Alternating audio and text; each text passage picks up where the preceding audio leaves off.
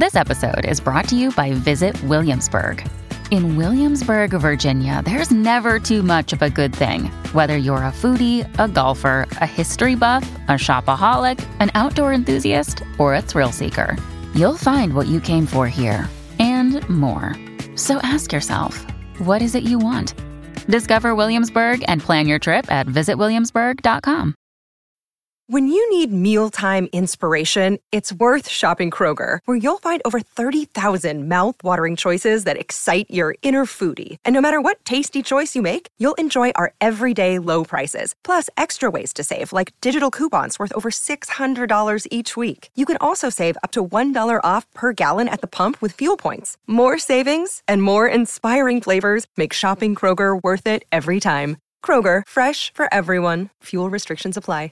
Hello, everybody. This is Marshall Poe. I'm the editor of the New Books Network. NBN listeners like to read books and buy them. So we thought we'd tell you that right now, our friends at Princeton University Press are having a remarkable site wide sale. You can get 50% off books, including ebooks and audiobooks, with the code 50, F I F T Y, at checkout until May 31. You can save some real money on Princeton University Press books. I encourage you to go there and check it out.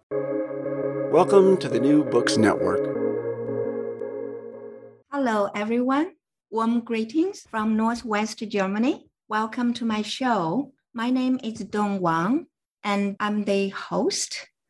Today, it's my pleasure to have Dr. Grace Huang with us to speak about her new book entitled Chiang Kai shek's Politics of Shame Leadership, Legacy, and National Identity in China published by Harvard University Asia Center 2021. Grace, I wonder if you could say a few words about yourself.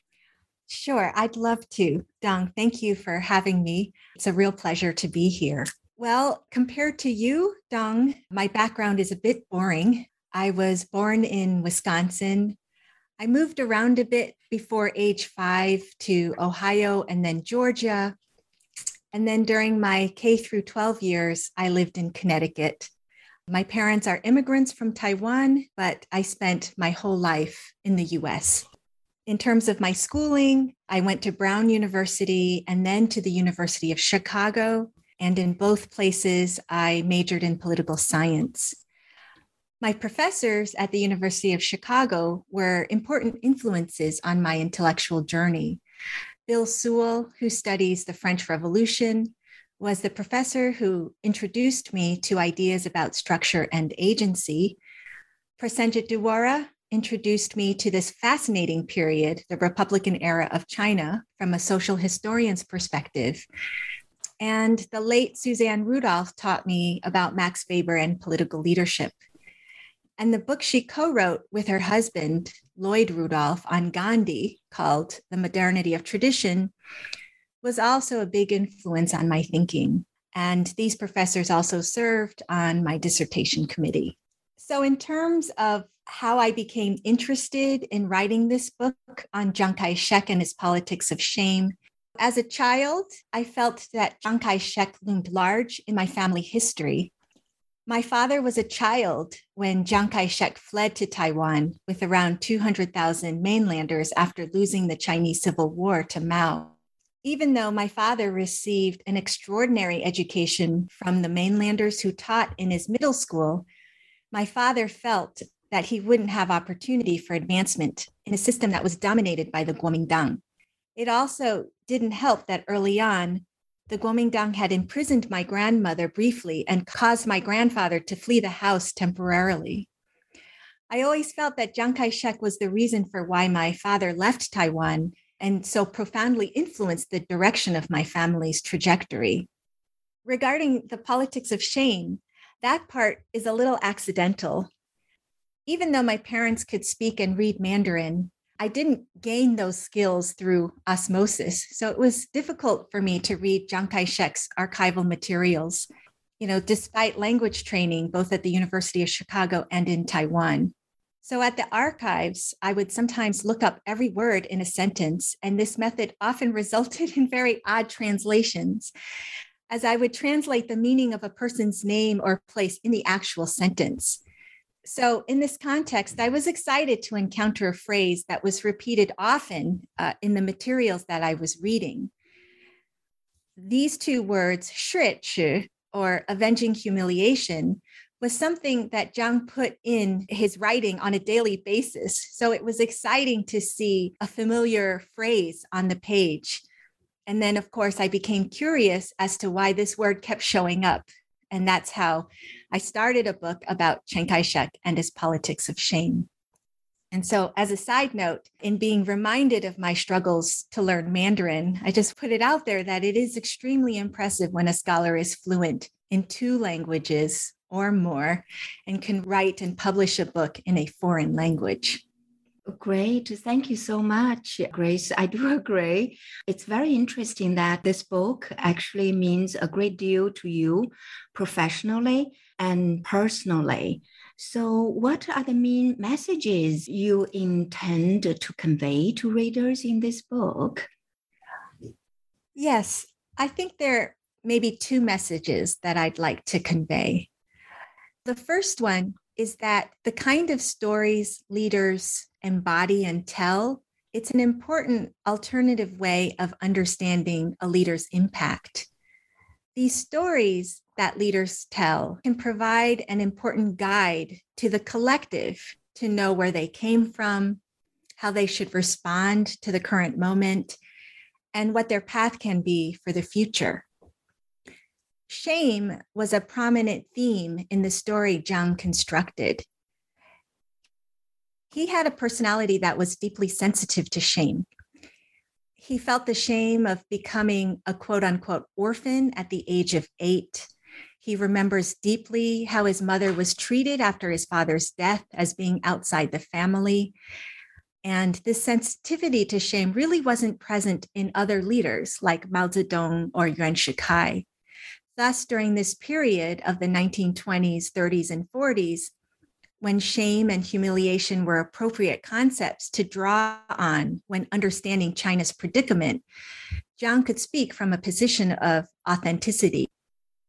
In this way, he left a legacy in China that imprinted the Chinese national narrative with a sensitivity to national humiliation. This part of his leadership, I think, is important to acknowledge because of its impact on current day China.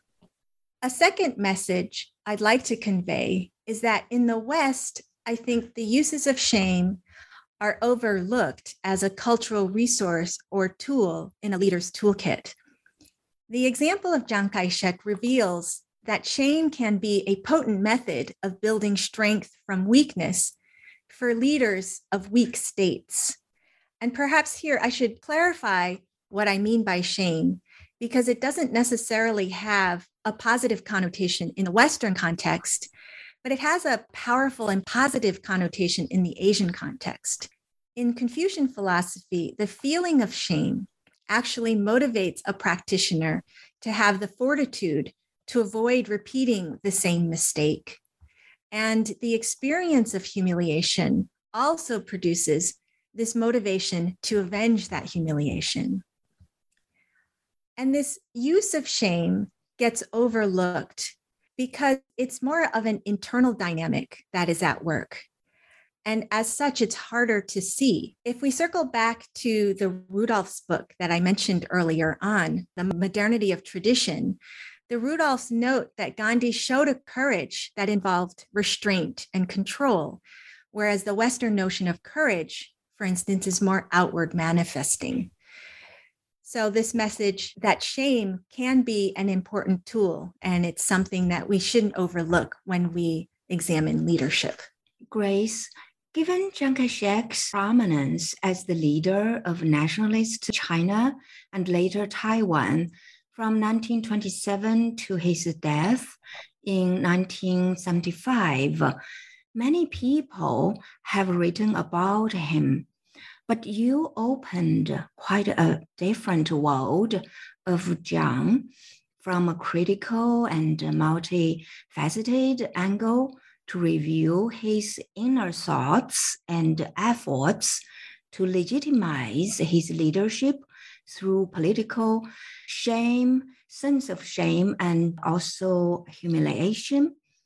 Could you tell the audience a bit more about the theories and approaches you used to execute the writing? Because I feel as a historian, when I was reading your book, the theories and the approaches you used are very accessible to me. I greatly admire your ability to employ abstract terms and concepts. Thank you, Dong. I really appreciate hearing that because, you know, my training is in political science, and yet I'm drawing from theories in sociology and hoping that historians like yourself that it'll be accessible to different audiences and so there was this sense of, is it is it going to work? Because i am drawing from materials that are not necessarily from my own discipline. So let me see if i can explain some of these approaches and perhaps i can start with what i thought is a problem when we study leaders if we're examining factors that go into why this one group wins in a battle, why were they victorious? I think it's hard for us to attribute the outcome solely to a leader's actual efforts.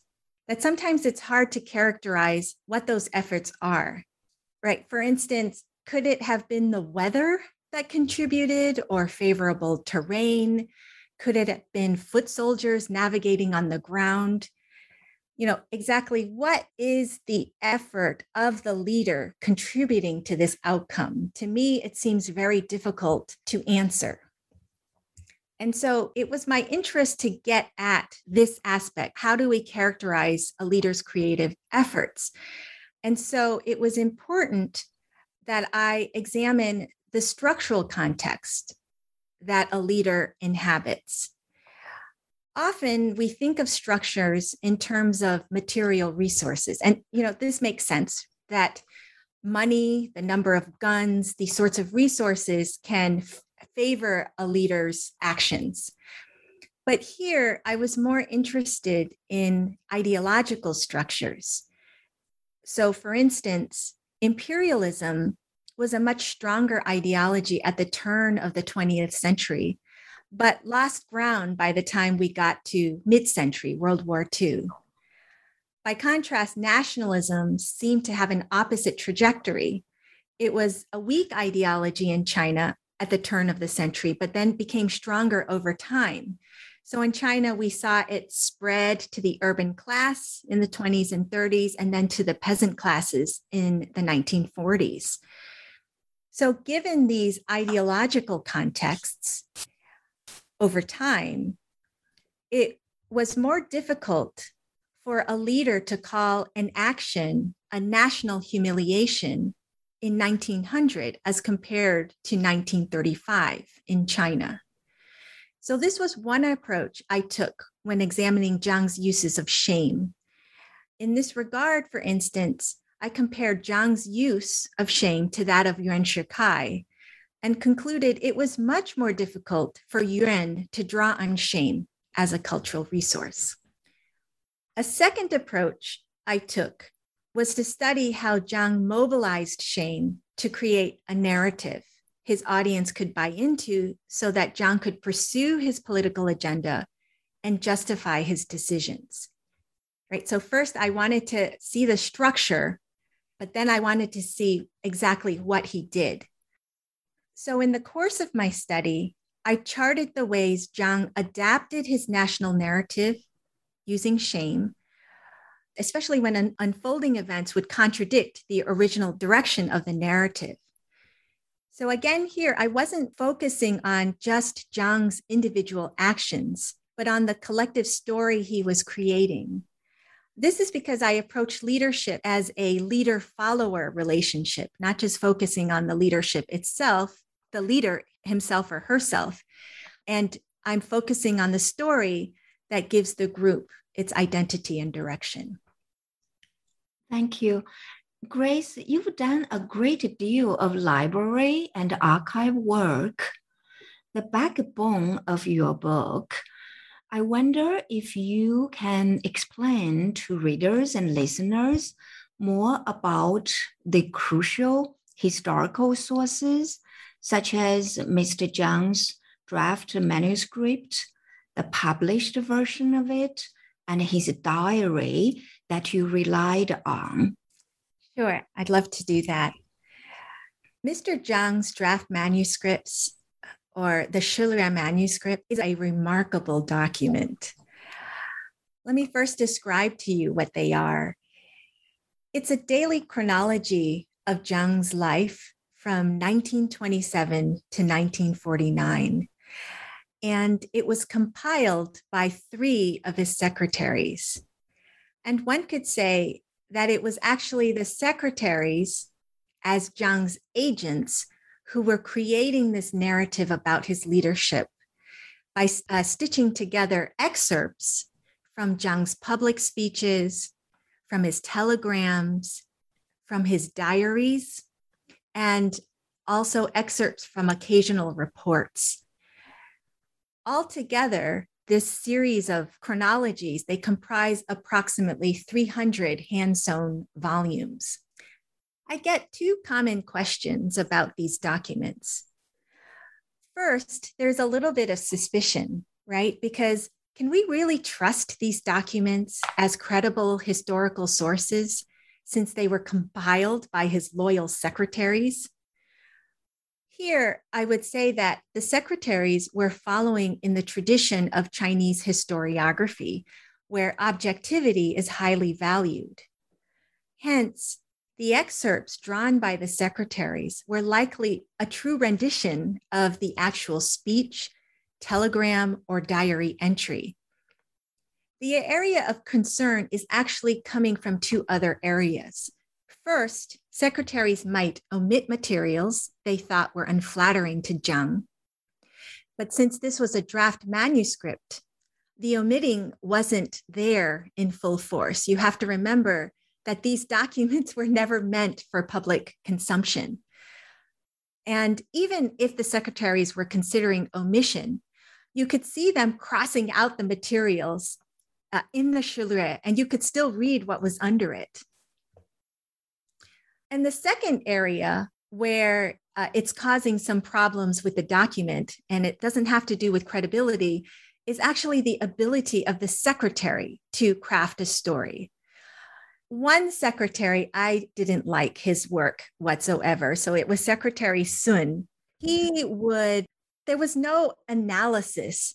He would just take a speech. He didn't even try to excerpt it. He would just write a three hour speech. And Shilue volume would just have like three days because he was trying to write this whole speech. Or uh, I don't know, he would skip a whole bunch of materials and then he'd squeeze it in the margin. So his work was terrible.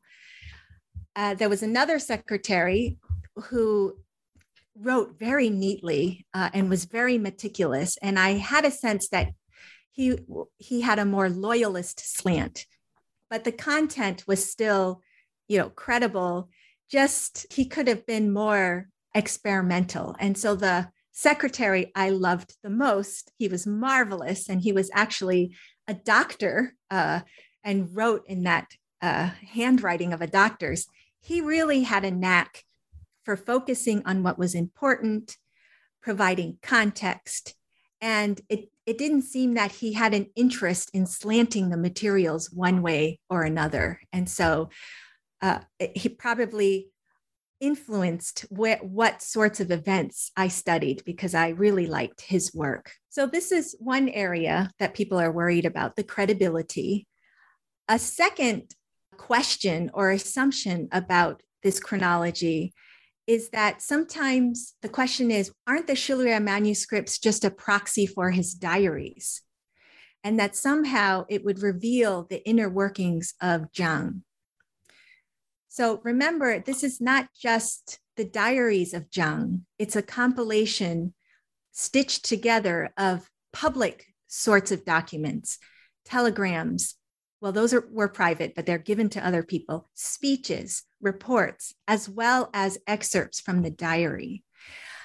And even so, even if we looked at the diaries themselves, I'm not even sure that we could really get at the inner workings of Jiang himself. These diaries, by the way, are housed at the Hoover Institution at Stanford. After all, Jiang probably had a sense that his diaries would be made public, right, as part of his legacy.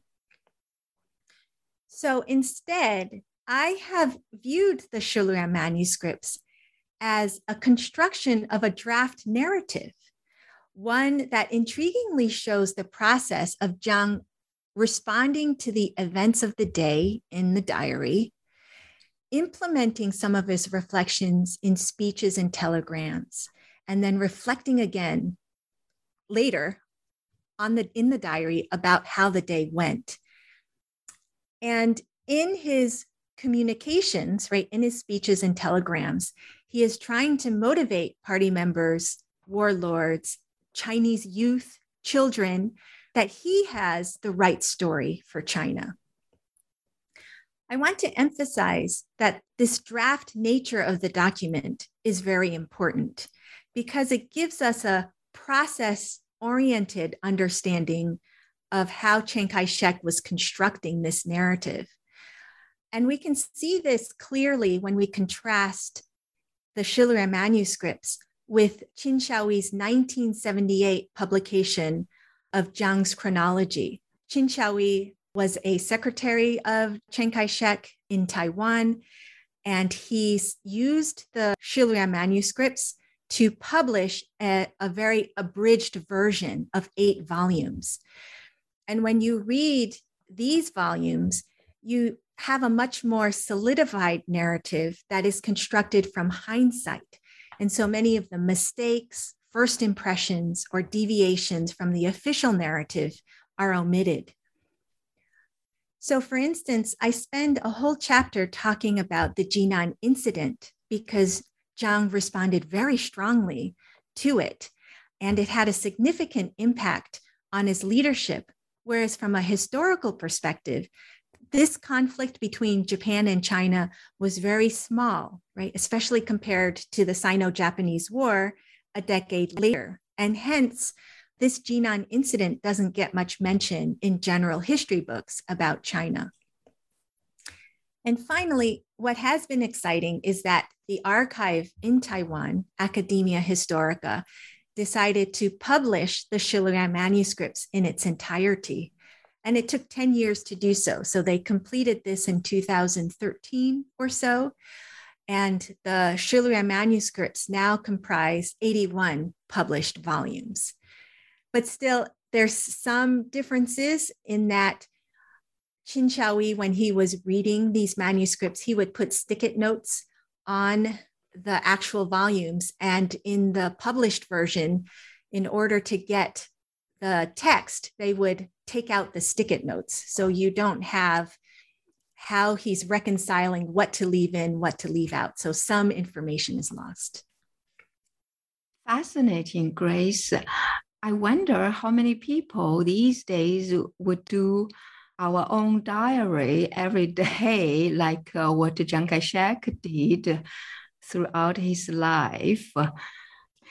I'm also interested in your focus on Jiang's use of national shame, national humiliation.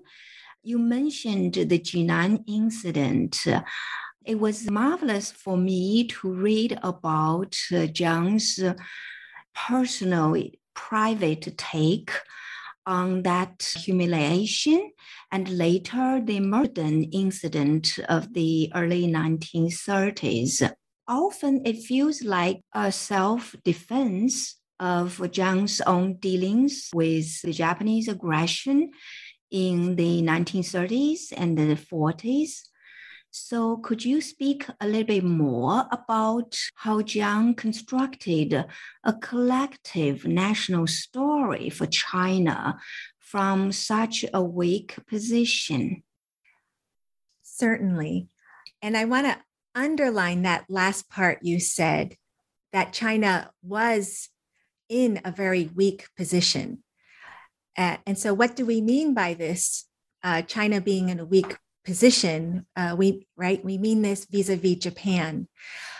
I had the privilege to interview veterans and army leaders of the Sino-Japanese War in Taiwan. And I want to share uh, one observation from a foot soldier who noted that the Japanese had long range rifles, whereas the Chinese only had short range rifles. So there was really no way for the Chinese to attack the Japanese because their bullets would never even reach the Japanese. And uh, one uh, army leader in Shandong, who actually turned into a Tai Chi master in Taiwan, he noted we would try to escape the Japanese by walking from point A to point B. But the Japanese would then drive in their vehicles and be there waiting for us at point B. Right. So there was a lot of technological advances that the Japanese had uh, and that the Chinese lacked.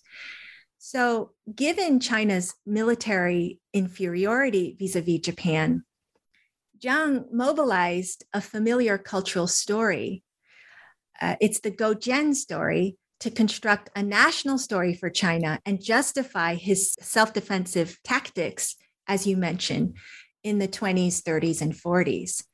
So, who was this Goujian figure? He was the king of Yue in the fourth century BCE, who was defeated by the king of Wu.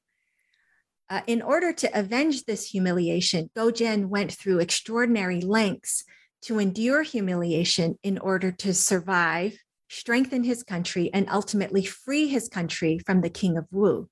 This included spending three years as a servant to the enemy king and even tasting his feces to diagnose the king of Wu's health. This show of loyalty allowed Goujian to be released to his home country, whereby Goujian began secretly preparing his country for war. And indeed, to remind him of the humiliation at the hands of Wu, and to continue enduring it until he felt his country was ready to fight, Goujian would daily taste gall and sleep on brushwood. This story uh, and permutations of this story is told very well by Paul Cohen in his book about Goujian. So, thus, the Jinan incident in 1928 was a critical event in Jiang's construction of a national narrative right? Even as I just mentioned, this skirmish with the Japanese was minor compared to later conflicts with the Japanese. So let me backtrack a little bit to give the context of what was happening in Jinan. Jiang was trying to unify China through the Northern Expedition. Uh, he was starting in the south and was moving north. During this fighting with other military leaders, other countries were worried about the safety of their nationals in China, including Japan. Hence, Japan had decided to send some troops to ostensibly protect its nat- nationals in Jinan. Jinan is the provincial capital of Shandong province. But in this tense situation where there were Chinese and Japanese troops in close proximity, a little spark might start a fire. Uh, and that's what happened in Jinan. But Jiang made the decision to abandon Jinan and allow the Japanese to occupy the provincial capital for a year. And his rationale was that he, his troops, and allied troops needed to endure this humiliation to achieve the greater goal of unifying China. His logic was that only through unification would they have the strength to combat the Japanese. To justify this decision, Jiang explicitly drew on Goujian when talking to troops uh, and to justify why they weren't fighting the Japanese. And he also drew on Goujian when reflecting in his diary. In particular, at this time, about you know a couple days after the Jinan incident, he created the daily avenging humiliation entry. Right, this is the entry that caught my eye uh, in the archives where he swore to write a method a day to help him help remind him of the Jinan humiliation, as well as focus on methods to avenge. Right? It was his method of lying on brushwood and tasting gall. and he would use these words, uh, 卧薪尝胆, uh, to fellow soldiers to encourage himself. But of course, the narrative doesn't quite unfold the way that Jiang would like. Uh, namely, China was unified only nominally in 1928. So when the next and much larger attack occurs in 1931, Jiang has to adapt his uses of humiliation yet again. But because of China's weakness, right, which you mentioned in your question, he, he again stayed on the defensive, as you perceive, even though others were pushing for China to be on the offensive. But in this case, instead of giving in to those who want to protest and fight back, Jiang instead doubles down and refuses to militarily engage Japan. Indeed, he was like the inverse of a of the Weberian notion of a charismatic hero. Right? He doesn't seem extraordinary. He's not showing these extraordinary powers. And instead, he is trying, he's showing himself as enduring all of these criticisms about his leadership, right? And then, and his decision making. And he would even step down at the end of 1931, as opposed to compromising. So some have suggested that Jiang missed an opportunity to harness this outward pouring of nationalism and missed the opportunity to attract such people of talent. But here, you know, if we look into this story, he's conveying another version of nationalism. It's a more quiet version that has to do with this enduring of the humiliation because it's looking at survival right and so and it's also a more uh, unpopular one but despite that uh, one that he thinks is, is the correct way. And so when push came to shove, when Jiang resigned, others were also unenthusiastic about mounting an attack on Japan. And thus, Jiang was able to return to power a couple of months later. And so it seemed that even though it was so unpopular, this decision not to fight at all, right, and even as people aren't listening, he's saying, we need to endure this humiliation. I'm going to endure all of these criticisms, right? That in the end, his decision was borne out uh, and then he returned to power. In part two of your book, you shifted to a different approach to further examine Jiang's leadership efforts in comparison with other important leaders of China and India, including Yuan Shikai, you mentioned, Mao Zedong, and Gandhi. Why? What did Jiang and Gandhi say about each other? What was the balance of Jiang's moral compass and his charisma? Yes.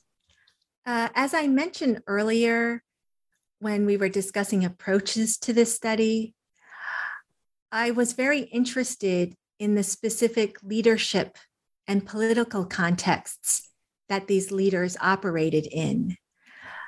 Some leaders will operate in more favorable contexts than others, and thus have an easier time ensuring a favorable legacy. And so I expanded the study in the second part of the book to compare Jiang's uses of shame with Yuan Shikai and Mao Zedong. And I did allude earlier that Yuan Shikai had a harder time uh, using shame. And I thought it would was also useful to go outside of the Chinese context because I thought Gandhi and his uses of satyagraha, it was also an analogous notion of um, shame and enduring humiliation. So instead of you know looking at all of these leaders, maybe uh, it would be more productive to focus on one. Um, and so, if we take Gandhi, for instance, I argue that Gandhi had at least two structural factors that enabled him to draw on satyagraha with better efficacy. Uh, uh, just to backtrack a little bit. So, satyagraha uh, is translated as truth struggle, and it emphasizes self control and nonviolence as opposed to lashing out. And we can see this similar logic where if the Indians had lashed out violently against the British, the result might have been violent repression, right? And difficulty garnering favorable international attention for the Indian cause to be free. So Gandhi had at least two structural factors compared to Chiang Kai shek, where it seemed that he was in a more favorable situation in using satyagraha. So the first was that by the time Gandhi was known on the national stage, so this was right around right after World War One, the Indians had a functioning bureaucracy that had centralized the state. And because the Hindus and Muslims were both being oppressed by the British, there was also this sense of nationalism. So when Gandhi spoke of satyagraha or when he called for boycotts of British goods, he wasn't being challenged in the way that Chiang was by rival military leaders or party leaders that had a very different direction in mind as where China should go. So, this was one factor that he was already operating in a system that wasn't so divided. The second uh, factor was that Gandhi was outside of power.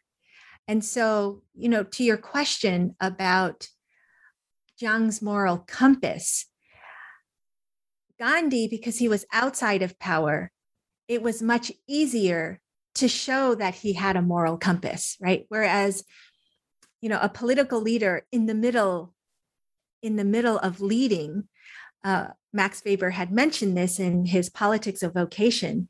It's very difficult not to get your hands dirty, so it's it's hard to take one moral line because there's so many trade-offs. And so he could exercise that moral authority when he called on satyagraha.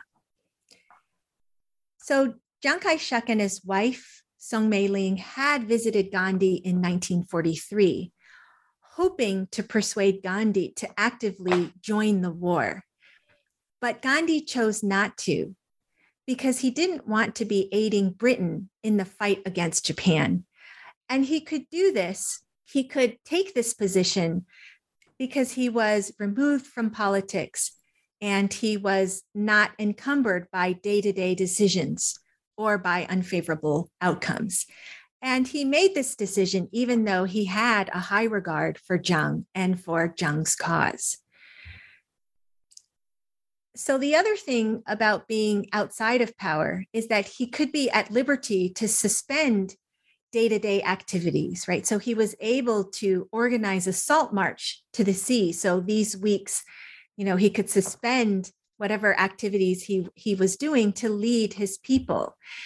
And so, because Gandhi could be above the fray of politics, he had an easier time uh, ensuring a more coherent narr- narrative with his use of satyagraha and then uh, ensure a more favorable legacy. I'm curious to know if uh, Chiang Kai shek ever reflected on the humiliation of defeat during the Civil War of China in the late uh, 1940s, when later Chiang led Taiwan what lessons did Chiang learn from his mainland years to govern Taiwan? Did Chiang ever take Taiwan as his eventual home rather than a sojourner's place? Yes, indeed, Chiang was obsessed about his defeat during the Civil War you know, as a result, he put his life and many of the mainlanders' lives on hold as he sought to regain the mainland. But ironically, in his bid to retake the mainland, he finally was able to implement uh, Goujian's plan of rebuilding the country. Right? So at this point, he's not battling warlords. There's not a, a immediate external threat, and so at this time, he's paying attention to education, right, of which my father was a beneficiary. He's paying attention to agricultural reforms, which he didn't have time on the mainland, and in building a strong military you know, it is true that when he and Madame Chiang Kai shek landed in Taiwan, they really thought they had landed in some backwards land with a lot of bananas. I don't know if Chiang finally embraced Taiwan as his eventual home, but I do know that many of the soldiers that he brought to Taiwan did so. Some soldiers who had to leave families on the mainland started new families in Taiwan, uh, often marrying Taiwanese women 20 years their junior. Interesting. One final comment on your book's images, particularly those color illustrations at a user friendly price. How did you come up with the, this idea, Grace? Oh, well, it wasn't my idea. According to my editor, Bob Graham, who has been wonderful to work with, the press moved to digital printing a couple of years ago. And so this makes the extra cost of printing in color almost negligible, right? Which makes me think maybe we should have all our pictures now in color. But these beautiful colored maps almost didn't make it into the book. Uh, as I was finalizing the book, I thought a map might be useful to show the route of the Northern expedition. And I considered using a simple map from another book. And I asked Bob Graham about this, and he said that cartographers can work with authors to create maps from scratch. Uh, this was really exciting. And so this led to my collaboration with the cartographer, Scott Walker, to customize and build the maps in this book. And I thought he did a great job these maps are exquisite, and I think they really help readers visualize the story that I'm trying to tell. And the fact that they're in color just makes it even more visually appealing. Indeed, I think those color illustrations, including the maps, make a huge difference. Grace, we've taken up a lot of your time. I'd like to ask you one final question. What are you working on now? Oh, well, in the course of researching Chiang Kai shek, I would often come across this character who seemed to be the voice of reason. And Chiang himself appeared to hold him in high esteem. That character is Zhou Enlai. I've thus turned my attention to him. Specifically, the question I am asking is how did Zhou weigh his ability to modify Mao Zedong's excesses, especially during the Cultural Revolution, against his moral culpability of participating and perhaps supporting Mao's excesses.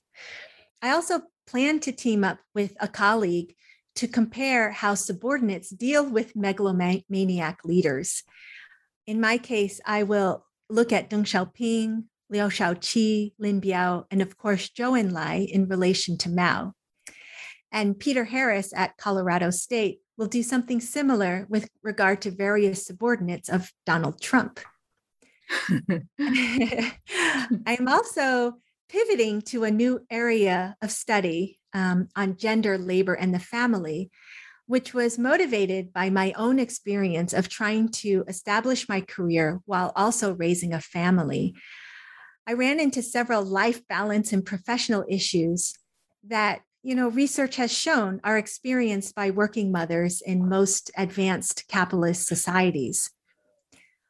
I also knew that my experiences as a working mother uh, in a liberal democratic society couldn't really be faithfully depicted without comparison to mothers in other democratic cultures. And so I have picked Taiwan, Spain, uh, and the US ex- examples of uh, a Confucian, social, and liberal democratic democracies. And I plan to examine what impact these particular uh, ideologies and cultural values of a society have on policies and attitudes about care, work, and the family. And ultimately, I'm really interested in learning about these dynamics from the stories of individual women in these three countries. This is fascinating, Grace. I think um, the topics you're working on, particularly the latter one, is uh, what uh, all of us care about. So I hope um, you will carry it out. And I look forward uh, to reading more of your work. Thank you so much, Grace. Have a good day. Thank you so much, Dong. Thank you for your questions and this opportunity to discuss this book. I enjoyed our conversation. Goodbye. Yeah, bye.